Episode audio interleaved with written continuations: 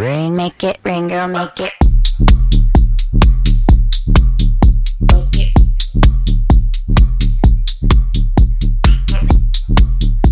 수요일 저녁에는 농구 이야기와 함께합니다. 다양한 농구 이야기를 전하는 주간 농구 시작하겠습니다. 손대범 농구 전문 기자, 조현일 해설위원, 배우 겸 해설위원이자 아침 방송 진행자 박재민 씨와 함께합니다. 어서 오십시오. 안녕하십니까. 반갑습니다. 아 여기는 세 사람이어서 참 좋아요. 예, 뭔가 꽉 찬 느낌입니다. 아, 네 명보단 세 명이 낫죠. 네. 그렇죠. 네. 예, 제가 빠지란 얘기인가요? 그게 그렇게 되는군요. 자, 오늘도 여러 가지 농구 관련 이야기를 해볼까 하는데요. 네. 자, 어, 먼저 이거를, 이 부분을 많은 분들이 좀 궁금해 하실 것 같아요. 음. 그, 어제, 엊그제 뉴스가 떴었는데, 박지수 선수 관련 뉴스가 있었습니다. 이 이야기부터 먼저 해보죠. 네, 여자 농구 대표팀의 절대적인 기둥 네. 박지수 선수가 공황 장애를 사유로 이제 국가대표팀에서 제외가 됐습니다. 음, 뭐 갑작스러운 건 아니고 소속팀 KB 스타스에서도 이미 열흘 전부터 훈련에서 제외가 됐었고 네. 어, 대표 팀 소집 직전에 이미 감독에게 진단서를 제출하면서 어, 당분간 쉬어가는 걸로. 그러니까 진단상으로는 2개월이 나왔지만 이게 어, 개인적인 부분이기 때문에 얼마나 걸릴지 모르고요. 일단은 대표팀은 이번 월드컵만큼은 박지수 선수 없이 갈 가능성이 높아졌습니다. 이게 뭐 마음의 병이고 정신적인 부분이기 때문에 사실 뭐 2개월이라고 표현은 하지만 또 그, 어, 언제 또 다시 재발할지도 모르는 거고 굉장히 좀 조심스러운 부분인 것 같습니다. 네. 근데 이번 이 뉴스를 보면서 사실 그 에이스로에서의 삶, 많은 이들의 기대를 지고 사는 삶이 얼마나 힘든 것인가 한번 생각을 해봤는데요. 박지수 선수 같은 경우에 10대 때부터 많은 기대를 받았잖아요. 네, 사실 뭐 10대 초반 때부터 박지수 선수는 이제 한국 여자 농구를 이끌어갈 기술을 평가를 받았고, 뭐 항상 또 주목을 받았고 또 1등의 삶을 살았던 선수입니다. 예, 그렇기 때문에 또 아무래도 심적인 부담감도 클 수밖에 없는데 또 비시즌 동안 뭐 내내 또 훈련 뭐 일정 이렇게 쉬지 않고 달려왔거든요. 음. 또 NBA를 보더라도 뭐 사실 더마 드로잔이나 또 케빈 러브처럼 아, 본인이 또 이제 어, 약간 정신적으로 좀 힘들다는 예, 그런 커밍아웃을 한 사례도 있습니다. 네. 뭐 박지수 선수가 잘 쉬고 뭐 이번만큼은 뭐 대표팀이나 소속팀보다는 좀 본인만을 생각하고 그렇죠. 예, 네. 그렇게 잘 복귀를 했으면 좋겠습니다. 네. 이게 사실 그걸 또 즐, 이런 1등의 왕관의 스트레스를 즐기는 선수도 있어요. 네. 근데 또 이제 그걸 즐기지 못하고 부담으로 받아들이는 선수도 있고요. 음. 예를 들어 뭐 어떤 뭐 특정 선수가 즐긴다고 해서 그 선수가 더 스트레스를 덜 받는다. 뭐 스트레스 받는 사람들은 아 뭐 마음이 약하다 이렇게 볼 수는 없고요. 뭐 MBTI도 우리가 다양하게 나누듯이 이것도 네. 받아들이는 방법도 다 다르거든요. 근데 박지 선수는 그런 부담이 굉장히 이제 소화하기 힘든 음. 어, 어떤 캐릭터의 소유자인 거 사실 우리 방송에 나왔었잖아요. 조선일 대바 나와서도 박지수 선수를 얘기를 나눠보면은 너무 순수해요. 음. 너무 순수하고 정말로 야 이 과격한 운동과 외국에 또 홀로 나갔다 왔던 선수가 맞을까 정도로 음. 굉장히 또 여린 부분이 있었는데 저도 왜냐하면 공황장애를 굉장히 또 오랫동안 알아왔기 아. 때문에 그런 부분을 봤을 때는 박지수 선수가 지금 얼마나 힘든 과정을 겪고 있는지 네. 사실 이건 뭐 또 푹 쉰다고 해서 낫지도 않아요. 사실 주변의 도움이 굉장히 필요합니다. 네. 이제 팬분들도 관심이 가지만 좀 관심을 좀 이게 덜 보내줘도 되고. 박재민 씨도 속은 사실은 열인가요? 저는 겉도 여린. 겉으로 보면 ADHD 같아요. 그거는 뭐의 약자죠? 알겠습니다. 알파벳 델타. 알파 델타. 알겠습니다. 박지수 자, 한몇 년 동안 네. 대표팀, WNBA 소속팀을 계속 왔다 갔다 하면서. 경쟁을 펼쳐왔고 뭐 그 사이에 상대 견제도 심했었고 음. 또 지난 시즌 같은 경우는 또 가깝게 지냈던 동료가 또 세상을 떠나는 일도 있었고 음. 또 코로나에 허리 부상에 힘이 많았거든요. 아마 그런 만큼 이번 시즌 이번 시간이 좀 본인 재충전하는 데 네. 좀 도움이 됐으면 좋겠습니다. 네. 정말 그 모든 분들 말씀대로 박지수 선수가 좀 건강한 모습으로 다시 이제 같은 아픔을 좀 안 겪었으면 좋겠다 하는 바람 모두 같은 마음일 것 네. 같고요. 팀 문제로 가면은 이제 일단은 박지수 선수가 차지하는 팀 내에서의 비중이 뭐 절반 절반 이상이다라고 봐도 될 정도로 아. 존재감이 어마어마한 선수인데 대표팀은 비상이 걸렸겠어요. 네, 일단은 뭐 박지 선수뿐만 아니라 배윤 선수도 지금 빠진 상태거든요. 네, 네. 그러니까 한마디로 대표팀 센터 포지션에서 가장 출전 시간이 길었던 두 명이 빠진 상태이기 때문에 이 정선민 감독 입장에서 굉장히 부담이 클 수밖에 그렇죠. 없고요. 음. 어 그래서 일단은 급한 대로 이 신한은행의 김태연 선수 그리고 네. KB Stars 김소담 선수를 긴급 수혈했습니다. 음. 어, 김태연 선수 같은 경우는 김연희 선수였는데 올 여름에 이름을 김태연으로 개명을 했습니다. 네. 그 결국에는 이제 big man이 빠지니까 big woman이 빠지니까 다시 또 이제 big woman을 추가로 넣은 거네요. 네. 그렇죠. 뭐 아무래도. 정선민 감독도 이제 big man 출신이고 네. 또 누구보다 국제 대회에서 자신보다 키 큰 선수를 상대로 잘 싸웠지만 또 아주 많이 고생했던 경험이 있는 인물이죠. 음. 빅맨의 중요성을 누구보다 잘 알고요. 네, 음. 맞습니다. 그렇기 때문에 어, 외곽 자원들이나 스윙맨들에게 빅맨 수비를 맡기는 건 힘들다는 사실을 그 누구보다 잘 알고 있는 인물이고 그렇죠. 음. 또 이제 피바가 주관하는 대회는 거의 뭐 길게 쉬어봤자 조별 예선에서는 하루를 쉬어요. 예, 그렇기 때문에 거의 백투백이기 때문에 키가 작은 선수에게 과부하가 가는 것보다는 해당 포지션의 선수들을 뽑아서 박지 선수의 공백을 메운다는 보관입니다. 확실히 그 뭐 반대도 그렇죠. 뭐 빅맨에게 가드 수비를 맡기면 음. 힘들듯이 역시나 이게 그 밸런스가 상대 팀과의 좀잘 맞아야 될 것 같은데 일단은 그 다가오는 19, 20일에 있을 라트비아와의 국내에서 펼쳐진 평가전에서 박지수 선수가 없는 여자 대표팀이 어떤 농구를 보여줄지가 좀 관건이 될 것 같아요. 네, 그렇죠. 라트비아도 평균 신장이 이렇게 높은 팀이에요. 음. 월드컵을 가지 못했지만 팀에 190cm 이상 장신이 2명, 또 180cm 이상 1명 있기 때문에 이런 장신들을 상대로 우리 선수들이 어떻게 경기를 할지 어, 중요한 부분인데 일단은 기동력으로 승부해야 되기 때문에 이 라트비아전이 하나의 또 모의고사 혹은 진짜 어떻게 농구를 해야 될지 좀 힌트를 찾는 그런 대회가 되지 않을까 싶습니다. 경기가 되지 않을까 네. 싶어요. 이게 이- 이게 좀 첨언을 하면은 남자 농구 이제 팀하고 여자 농구 팀하고 신장 차이가 더 격하게 느껴지는 건 여자 농구예요. 음. 남자 농구 같은 경우는 점프나 뭐 이런 걸로 좀 상쇄할 수 있는 부분이 여지가 좀 있습니다. 네. 근데 여자 농구 같은 경우는 사실 점프의 어떤 올라가는 속도나 올라가는 정도가 남자 농구보다 떨어지기 때문에 사실 5cm 차이, 10cm 차이가 남자 농구에서 느껴지는 5cm, 10cm보다 훨씬 크거든요. 음. 그렇기 때문에 190 선수, 선수 넘는 선수가 두 명이 있고 180대 선수가 질비한다는 거는 사실 우리나라 여자 대표팀이 느껴야 될 체력적인 부담이 네. 훨씬 우리가 그러니까 우리가 흔히 알고 있는 기준보다는 훨씬 더 격한 지금 부담감을 안고 국제전을 뛰게 된다고 좀 생각을 하셔야 될 것 같아요. 그렇군요. 확실히 점 말씀을 들으니까 그 빈자리가 더욱더 크게 느껴질 네. 것 같은데 일단은 그 여, 이어지는 여자 농구 월드컵 일정이 9월에 시작되죠. 네, 9월 20일 호주 시드니에서 개막합니다. 여자 농구 월드컵이 어, 결국 이 세계 랭킹 13위 한국이 결국 이번 월드컵에서 어, 세계 최강 미국을 비롯해서 벨기에, 중국, 또 푸에르토리코, 어, 푸에르토리코까지 상대를 하게 되는데 이 푸에르토리코를 제외한다면 미국과 벨기에, 중국은 뭐 알아주는 또 여자 농구의 강호이기도 음. 합니다. 아, 이 팀들과 차례로 맞붙게 되겠고요. 아, 박지 선수의 불참으로 뭐 높이에서 큰 열세를 안게 되지만 또 나머지 선수들이 힘을 합쳐서 또 좋은 결과를 어, 이끌어냈으면 좋겠습니다. 네, 뭐 박지수 선수가 빠진다는 거는 성적 면에서는 사실 좀 뭐 아쉬운 부분이긴 합니다만 사실 이게 끝이 아니니까요. 박지수 선수가 보여줄 더 멋진 모습들이 있고 우리 대표팀도 계속해서 이어나갈 경기가 있기 때문에 무엇보다도 아까 뭐 방송 초반에 말씀드렸지만 건강한 모습으로 다시 돌아오기를 네. 바라는 게 가장 중요할 것 같습니다. 뭐 주변에서 도움도 많이 필요하고요. 네. 사실 박지수 선수가 뭐 주변에서도 시기 질투도 굉장히 많았다고 해요. 선수가 음. 뭐 워낙 잘하고 특출나다 보니까. 근데 사실은 이거는 뭐 인정할 건 인정하고 잘하는 건 잘한다고 인정하고 칭찬도 하고 주변에서 계속 좀 북돋아 줘야 돼요. 그리고 관심도 조금 이제 덜 표현을 하고 네. 박지수 선수 이거 혼자서 이겨낼 수는 없고 정말 주변에서 도움을 많이 줘야 됩니다. 네. 진짜 좀 긍정적인 모습들을 주변에서 많이 보여줬으면 좋겠습니다. 네. 박지수 선수를 대하는 우리 애들의 모습도 마찬가지고요. 음. 자, 다음 소식 이어가 보겠습니다. 어, KBL 팀들이 참가하는 2022-2023 동아시아 슈퍼리그 경기 일정도 확정됐다는 소식이 있습니다. 이 대회에 대한 설명 먼저 부탁드릴게요. 네, 동아시아 슈퍼리그는 이제 아시아 챔피언스 리그라고 음, 할수 음. 있는데요. 어, 일본, 필리핀, 대만 이 프로팀들이 참가하는 리그입니다.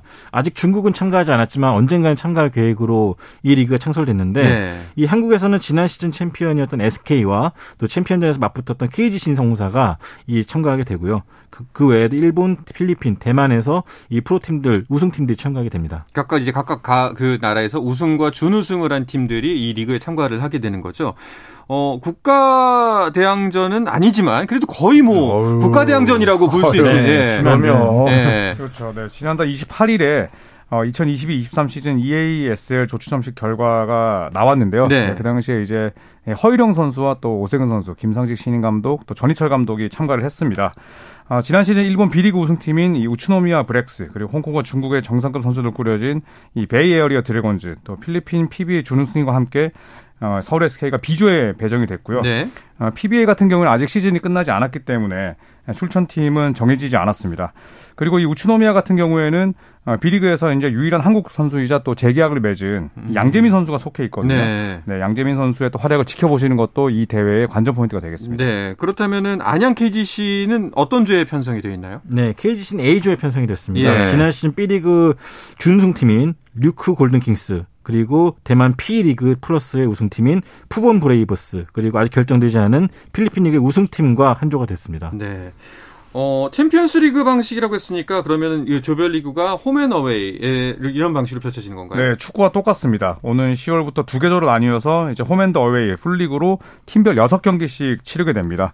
그러니까 안양 KGC와 서울 SK는 음, 다른 KBL 팀들과 다르게 한 시즌에 최소 60경기 치른다고 보시면 되겠고요. 또 비행기를 타야 되기 때문에 이 백업들, 로테이션 멤버들의 활약이 아주 중요할 것 같습니다. 네. 그리고 상위 4개 팀이 내년 3월 필리핀 마닐라에서 개최되는 4강 토너먼트 각조 음. 1, 2위를 통해서 또 우승팀을 가리게 되고요. 우승팀의 상금이 무려 하나로 약 12억 8,600만 원 정도. 우와. 네, 아주 큰 금액이 책정돼 그러니까요. 네. 한 선수 연봉 몇 명은 좀 채울 수 있는 예. 이거 이번에 이렇게 상금이 커진 건가요? 아니면 뭐 네, 원래 첫- 원래 필- 이 동아시아 슈퍼리그가 기존엔 토너먼트를 열렸잖아요. 네. 그때도 상금이 꽤 컸었는데 어 이렇게 이번에는 좀 규모를 키우면서 상금 규모도 더 크게 됐습니다. 그래서 구단들 역시 어 이걸 하나의 뭐 시범 경기처럼 대충 하는 경향도 있었는데 네.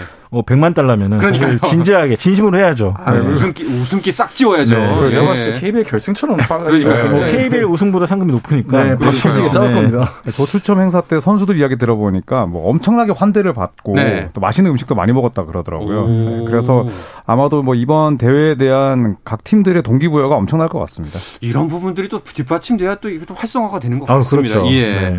네. 자 경기 일정이 나왔으니까 개막전 일정을 살짝 살펴볼까요? 네, 일단 A조 KGC 같은 경우는 10월 12일 저녁 7시에 안양체육관에서 이 필리핀 챔피언과 저- 홈경기를 갖습니다. 어. 이게 이제 역사적인 대회 개막전이기도 한데요. 네. 어, 정규리그 개막보다 더 빨리 열리기 때문에 아마 팬들의 관심이 더 뜨거워지지 않을까 싶고요.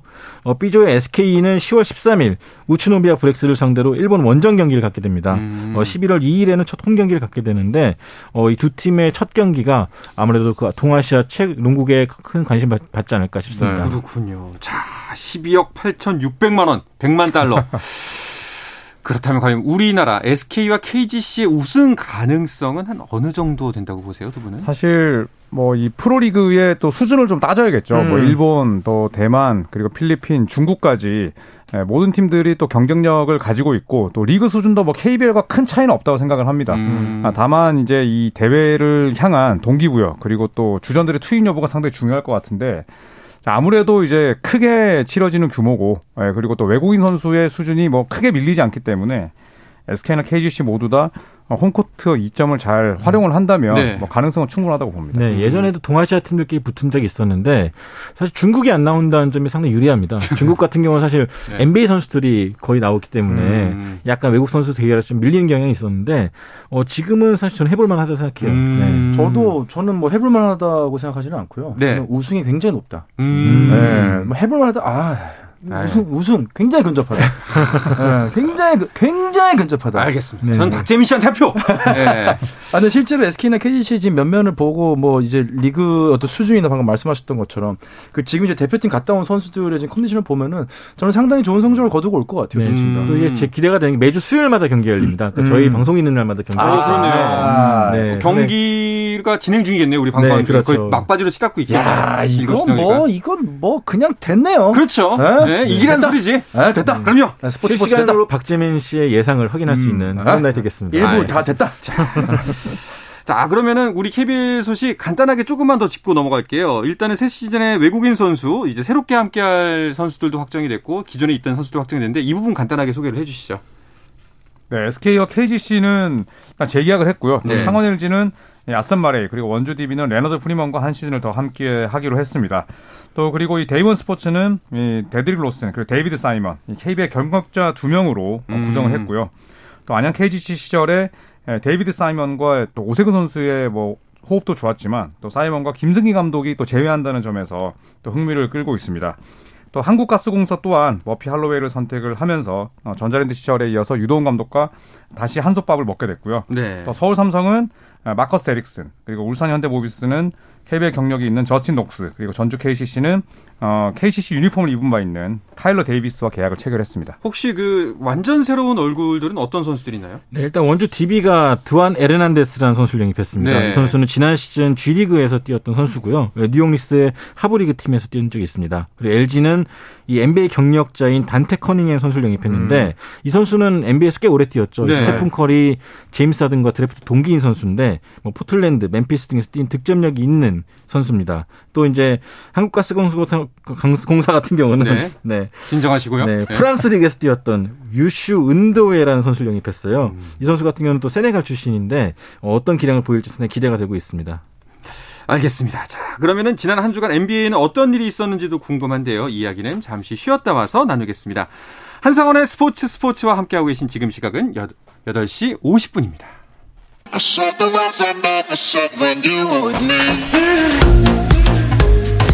국내 유일 스포츠 매거진 라디오 한상원의 스포츠 스포츠 네, 수요일 저녁 농구 이야기 주간 농구 듣고 계십니다. 손대범 농구 전문 기자, 조현일 해설위원 그리고 배우 겸 해설위원 겸 아침 방송 진행자 박재민 씨와 함께하고 있습니다. 자, NBA 여름 이적 시장 좀 잠잠해진 것 같아요. 맞나요? 네, 뭐 아무래도 케빈 듀란트나 또 도노반 미첼, 카이리 어빙이 이적을 해야 아, 나머지 선수들의 행선지도 정해질 것 같습니다. 어, 구순위로 뽑혔던 이 노아보는 선수가 보스턴과 1년 계약을 맺었지만 뭐 끝까지 살아남을 수 있을지는 지켜봐야겠고요. 또 자마이칼 그린 선수가 골든스테이트에 에, 합류를 하면서 정식 계약을 맺었는데 네. 뭐 이외에는 다른 큰 계약 뉴스는 없는 음, 실정입니다. 그렇군요. 여전히 뭐 어빙 듀란트의 이적 가능성은 열려 있는 거죠? 네, 뭐 아직 다치진 않았습니다. 네, 네. 일단 드란트가 이번 주에 이제 브루클린 네츠 구단주인 조차이와 음. 만난다고 하는데 음. 이 만남이 상당히 중요할 것으로 보고 있고 음. 또 현지에서는 이 듀란트의 결정에 따라서 이 도미노 현상이 일어날 수도 있다. 네, 어, 그런 전망도 그렇죠. 나오고 있습니다. 예, 한 네. 곳에 빈 공간이 생기면 그걸 채우기 위해서 연쇄 작용이 일어날 수 있으니까요. 아, 그런데 그럼 카이리 어빙 같은 경우에는 어떤가요? 카이리 어빙은 어, 당초에 뭐 아예 관심이 있었던 팀이 레이커스밖에 없다. 음. 이런 보도가 나왔었는데 그 가능성도 뭐 점점 내려가고 있습니다. 왜냐하면 음. 레이커스가 어빙 트레이드를 받아들이는 대가로 또 많은 것들을 요구하고 있기 때문에 네. 아, 이 딜의 가능성이 점점 떨어지고 있고요. 또 레이커스가 어빙 트레이드를 하기 위해서 1라운드 지명권을 무리하게 사용하지 않을 거다. 그렇죠. 음. 즉 한 장 정도는 몰라도 두 장은 절대 안 된다. 음. 2027년과 29년 드래프트 픽까지는 쓸 수 없다라는 자세를 유지하고 있기 때문에 아마도 뭐 카이리 어빙의 레이커스 행도 좀 쉽지 않아 보입니다. 음. 사실 늘 매주마다 이 두 선수의 이야기를 나누고 있는 것 같은데 거의 지금 몇 개월째인가요? 음. 시즌 마치고 한달 넘었죠. 아 네. 그냥 답답해요. 네. 그냥 뭐 NBA에 지금 선수가 쌔고 쌔가지고 지금 뭐 한천 명인데 그냥 네. 아 언제까지 얘기하고 있을 거야. 그러니까요. 빨빨 넘어가요. 근데 그, 이런 그 이적이나 트레이드 관련해서 시한은 마감 시한은 없는 건가요? 오프 시즌은 없습니다. 네. 네, 오프 시즌은 없고 이제 시즌이 되면 이제 2월 셋째 주 네, 월요일까지 마저 마감을 하게 되는데 음. 네, 오프 시즌 때는 뭐 사실 트레이닝 캠프가 열리고 음. 시범 경기를 하는 도중에도 트레이드 되는 경우가 있어요. 음. 뭐 제임스 하든이 대표적이었는데 네. 오프 시즌에는 마감 기한이 따로 없습니다. 아마 저희 10월 달에도 이 얘기할지도 모릅니다. 그러니까요. 네. 아마도 그 불안한 느낌이 그러지 않을까 하는 생각이 음. 드는데요. 반대로 얘기하면 이거 녹음해놓고 10월 달에 틀어도 돼요. 작가님 대본에서 이거 안 지어도 네. 됩니다. 크게 달라지지 않을 것이다. 이게 현명한 대답일지도 그때도 당장 사실. 만나고 있을 거고 그때도 다음 주에 가봐야지 알 거라고 할 네. 거고. 네. 아, 답답합니다. 아까 그 제임스 하든 이야기가 나와서 그런데 최근 소식 중에 하나가 NBA 사무국이 하든과 재계약한 필라델피아에 사전 접촉 규정 위반 여부를 조사 중이라는 소식이 있던데 이거는 무슨 얘기인가요? 음. 네, 최근에 이제 제임스 하든이 필라델피아 구단과 2년 계약을 합의했는데 이 연봉이 2년 6,800만 달러였어요. 근데 애초에 이 선수가 받아야 될 연봉이 어, 반, 어, 상당히 많이 깎인 셈이거든요. 그러니까 음. 그러니까 본인이 자진해가지고 연봉을 좀 삭감을 받아들였는데 이게 이제 하든 입장에서는 팀 전력을 강화해라. 그런 입장에서 셀러리를 양보한 거지만 이 NBA에서 봤을 때는 이 옵션을 거부하는 게 좀 사전에 좀 합의된 게 아니냐. 그러니까 NBA가 허락했던 기, 간 전에 미리 얘기했던 것이 아니냐라는 의혹이 제기되면서 음. 어, 이런 부분에 대해서 좀 조사하겠다라는 발, 그 계획을 발표했습니다. 저는 사실 이 기사를 보고 조금은 의아했던 게 이게 만약에 다른 팀이 그 소속 선수에게 접근을 해서 사전에 어떤 협상을 했다라는 거는 음. 뭐 비난받을 지점이 있다고 생각하는데 이미 현 소속 팀에 있던 선수에게 그 구단과 함께 협의를 해서 특히나 음. 그 나오는 결정 자체가 내 연봉을 깎아서 팀 내 전력 강화하자라는 건데 이게 징계 사유가 되는 건가요? 그래서 애매하죠. 예. 사무국에서도 이걸 확실하게 밝혀내기가 쉽지 않을 거예요. 음. 네. 지난해 드래프트 같은 경우에도 이제 밀워키랑 마이애미 히트의 2라운드 지명권이 박탈당했는데 그래서 이제 이번 2라운드 지명권이 이제 58순위까지밖에 없었죠.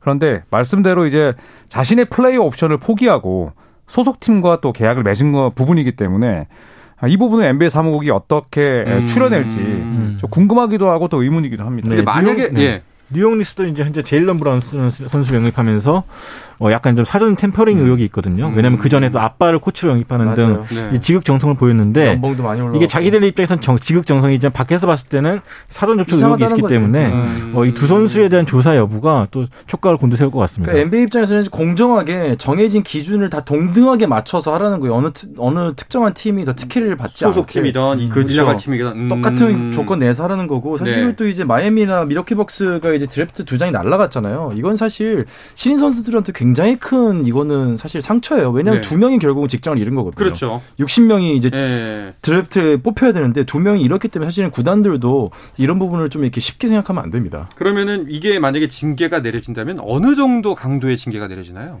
네, tampering이 이 적발되게 되면 최대 천만 달러의 벌금 그리고 음. 또 구단 임원에 대한 자격 정지 또 혹은 드래프트 지명권 박탈 또 최악의 경우에는 계약이 아예 무효 처분이 어. 되기도 합니다. 음. 그래서 아까 말씀드렸듯이 2022년 드래프트에서는 밀워키 벅스와 마이애미 히트가 tampering 위반 혐의 때문에 2라운드 지명권을 행사하지 못했습니다. 그렇군요. 자, NBA는 또 어떤 소식들이 눈길을 모았나요? 일단은 자이언 윌리엄슨 선수의 계약 조항이 상당히 눈길을 음. 끌었죠. 일단 최근에 보도된 바에 따르면은 이 자이언 윌리엄슨이 원래 체중 관리, 관리를 좀 못하는 선수였는데 어, 그러다 보니까 구단에서는 이 체중과 체지방률이 더해가지고 뭐 295파운드, 그러니까 133kg 이상일 경우에는 이 돈을 좀 깎겠다. 예. 네, 그런 조항을 내밀었어요. 원래 지난 시즌에 이 선수가 지난 10월달에 이 선수의 몸무게가 136kg였거든요. 그러니까 아무래도 봤을 때 걱정스러운 거죠. 그러니까 체중 관리를 해라. 체중 관리 잘하면 돈 주겠다. 이거는 네. 자이언 선수를 상대할 다른 선수들이 걱정돼서 이랬을 수도 있겠다라는 네. 생각이 듭니다. 죽일 수도 있으니까. 그러니까요. 예, 넘어지기라도 하는 날엔 대형 사고니까요. 주기적으로 이 저울에 올라야 된다는 사실이 네. 예, 본인에게는 아주 큰 스트레스지 않을까 싶기도 하네요. 음, 알겠습니다. 빌 러셀 선수의 레전드, 빌 러셀 네. 선수 이제 타계 소식도 있었죠. 네, 마지막 소식이 될 것 같은데 빌 러셀 선수의 별세 소식도 하- 전해 주시죠. 네, 이 빌 러셀이 향년 88세로 세상을 떠났습니다. 음. 아, 지난 1일 타계했는데요. 이 보스턴 시절에 NBA 최다 우승 11번, 그리고 1975년에는 농구 명예 전당 회원이 됐습니다. 또 선수 겸 감독으로서도 어, NBA 우승 두 번을 추가했는데요. 뭐 흑인 NBA 선수들의 아주 훌륭한 롤모델로 네. 예, 오랜 시간 활약을 했습니다. 예. 확실히 그 선수로서의 엄- 경력도 훌륭하지만 이, 이 사람이 이제 선수로서 빌러셀이 다른 선수 후배들에게 보여줬던 모습 때문에 더욱더 많은 추모를 받고 맞습니다. 있는 것 같습니다. 네. 자, NBA에 대한 좀 더 다양하고 자세한 이야기는 잠시 후 유튜브로 방송될 조선의 느바에서 들으실 수 있습니다. 손대범 농구 전문 기자, 조현일 농구 해설위원, 배우 겸 해설위원 박재민 씨 세 분은 유튜브를 통해서 계속해서 만나보실 수 있으니까요. 많은 시청 부탁드리겠습니다. 주간 농구는 여기서 마치겠습니다. 세 분 고맙습니다. 감사합니다.